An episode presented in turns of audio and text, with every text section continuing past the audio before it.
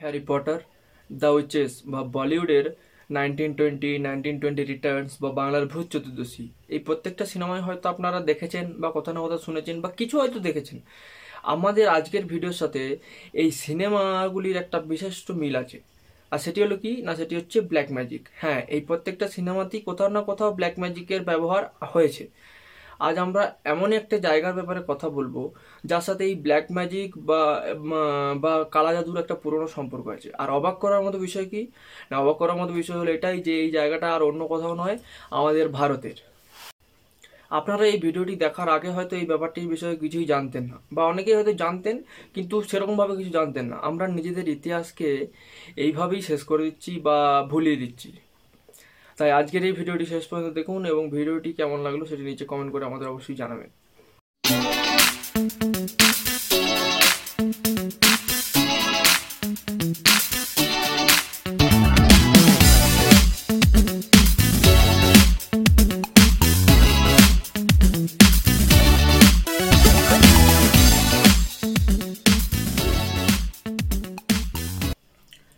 আসামের মরিগাঁও জেলা।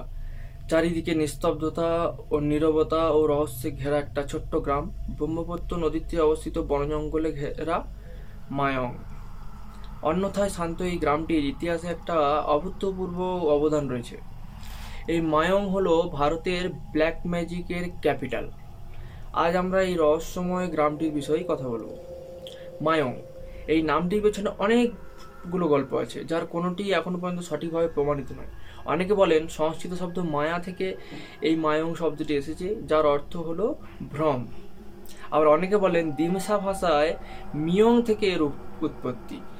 মিয়ং কথাটির অর্থ বাংলাতে হলো হাতি। আবার কিছু স্থানীয়রা বলেন মণিপুরের মরিয়াং জনগোষ্ঠীরা প্রাচীনকালে এখানে বসবাস করত। সেখান থেকেই পরবর্তীতে এর নাম হয় মেহং। এবং ভাষা এবং এবং ভাষা বিভ্রাটের কারণে এর নাম হয়ে ওঠে মায়ং। পুরাণবিদরা এই মায়ং বা প্রাক জ্যোতিষপুর প্রাক জ্যোতিষপুর, অর্থাৎ প্রাচীন আসামের সাথে বিভিন্ন পৌরাণিক মহাকাব্যের একটা বিশেষ যৌসাযোগ খুঁজে পেয়েছে। জনশ্রুতি আছে যে ভীম ও হিড়িম্বার পুত্র ঘটোৎকচ মহাভারতের যুদ্ধে অংশগ্রহণ করার আগে এই মায়াং থেকেই বিভিন্ন অসাধারণ শক্তি অর্জন করেছিলেন। গ্রামের লোকেরা এখনও বিশ্বাস করেন যে কালো জাদু অনুসরণকারী বিভিন্ন লোক, বিভিন্ন সাধু বা ডাইনিরা এখন প- এখনও এই এই অঞ্চলের বিভিন্ন জঙ্গলে বসবাস করেন। এই জায়গাটি সম্পর্কে অনেক ভীতিকর এবং অবাক করার মতো গল্প রয়েছে। যেমন, এখানকার মানুষেরা বাতাসে অদৃশ্য হয়ে যেতে পারে, মানুষেরা বিভিন্ন প্রাণীতে পরিণত হয়ে যেতে পারে, বিভিন্ন বন্য জন্তুদেরকে ব্ল্যাক ম্যাজিক দ্বারা বিভিন্ন কাজ করানো যেতে পারে। যদিও এগুলির কোনোটিরই সঠিক তথ্য প্রমাণ নেই, কিন্তু এখানকার লোকেরা দাবি করেন যে তারা এই জিনিসগুলো দেখেছেন এবং শুনেছেন, তাই তারা এগুলিকে সত্য বলে মনে করেন কথিত আছে যে তেরোশো তিরিশের দশকে যুদ্ধের সময় মোহাম্মদ শাহ তার এক লক্ষ ঘোড়সাওয়ার বাহিনীকে আসামে আক্রমণ করার জন্য পাঠিয়েছিল।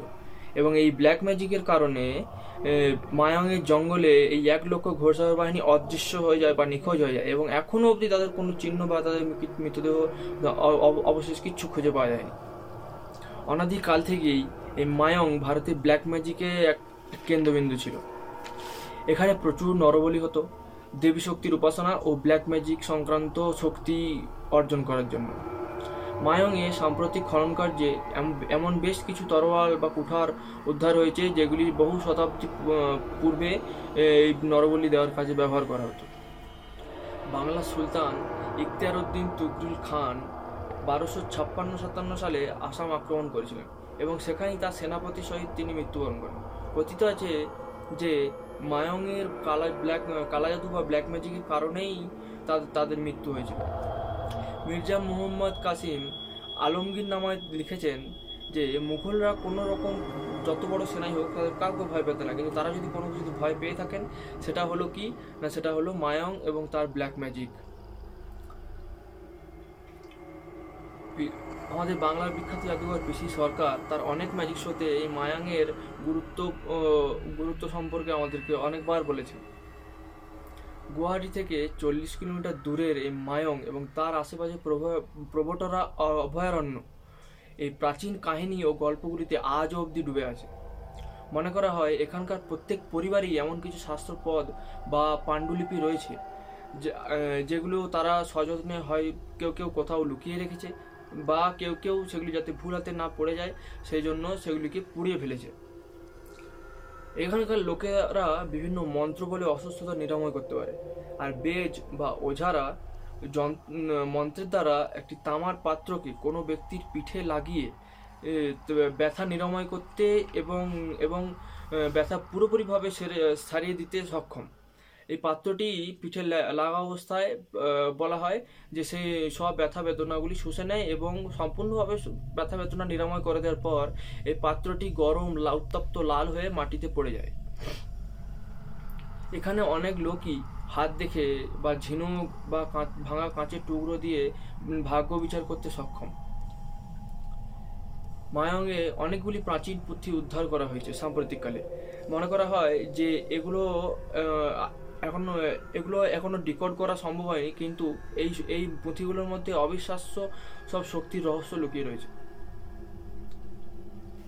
বর্তমানে বিভিন্ন লোক এই মায়ংয়ের ব্যাপারে সম্প্রতিকালে জেনেছে এবং ইতিহাসে তাদের গুরুত্ব সম্পর্কে সম্পর্কে যে ধারণাগুলি আছে সেগুলি স্বীকার করেছে। আপনিও চাইলে একবার এখান থেকে ঘুরে আসতে পারেন। ভিডিওটি শেষ করার আগে আমি একটা কথাই বলব যে এই ব্ল্যাক ম্যাজিক এখনও ভুল হাতে পড়েনি। এটাই একটা সবচেয়ে বড় ভালো জিনিস। কিন্তু এই গল্পগুলি যদি সত্যি হয় এবং এই জ্ঞান বা এই এই যে শক্তি, এই এই শক্তিগুলো যদি কোনো ভুল কাজ বা কোনো ভুল উদ্দেশ্যে ব্যবহার করা হয়, তাহলে একটা বিশাল বড় গন্ডগোলের সৃষ্টি হতে পারে। তো আজকের ভিডিওটি এই পর্যন্তই। ভিডিওটি কেমন লাগল নিচে কমেন্ট করে আমাদের অবশ্যই জানাবেন।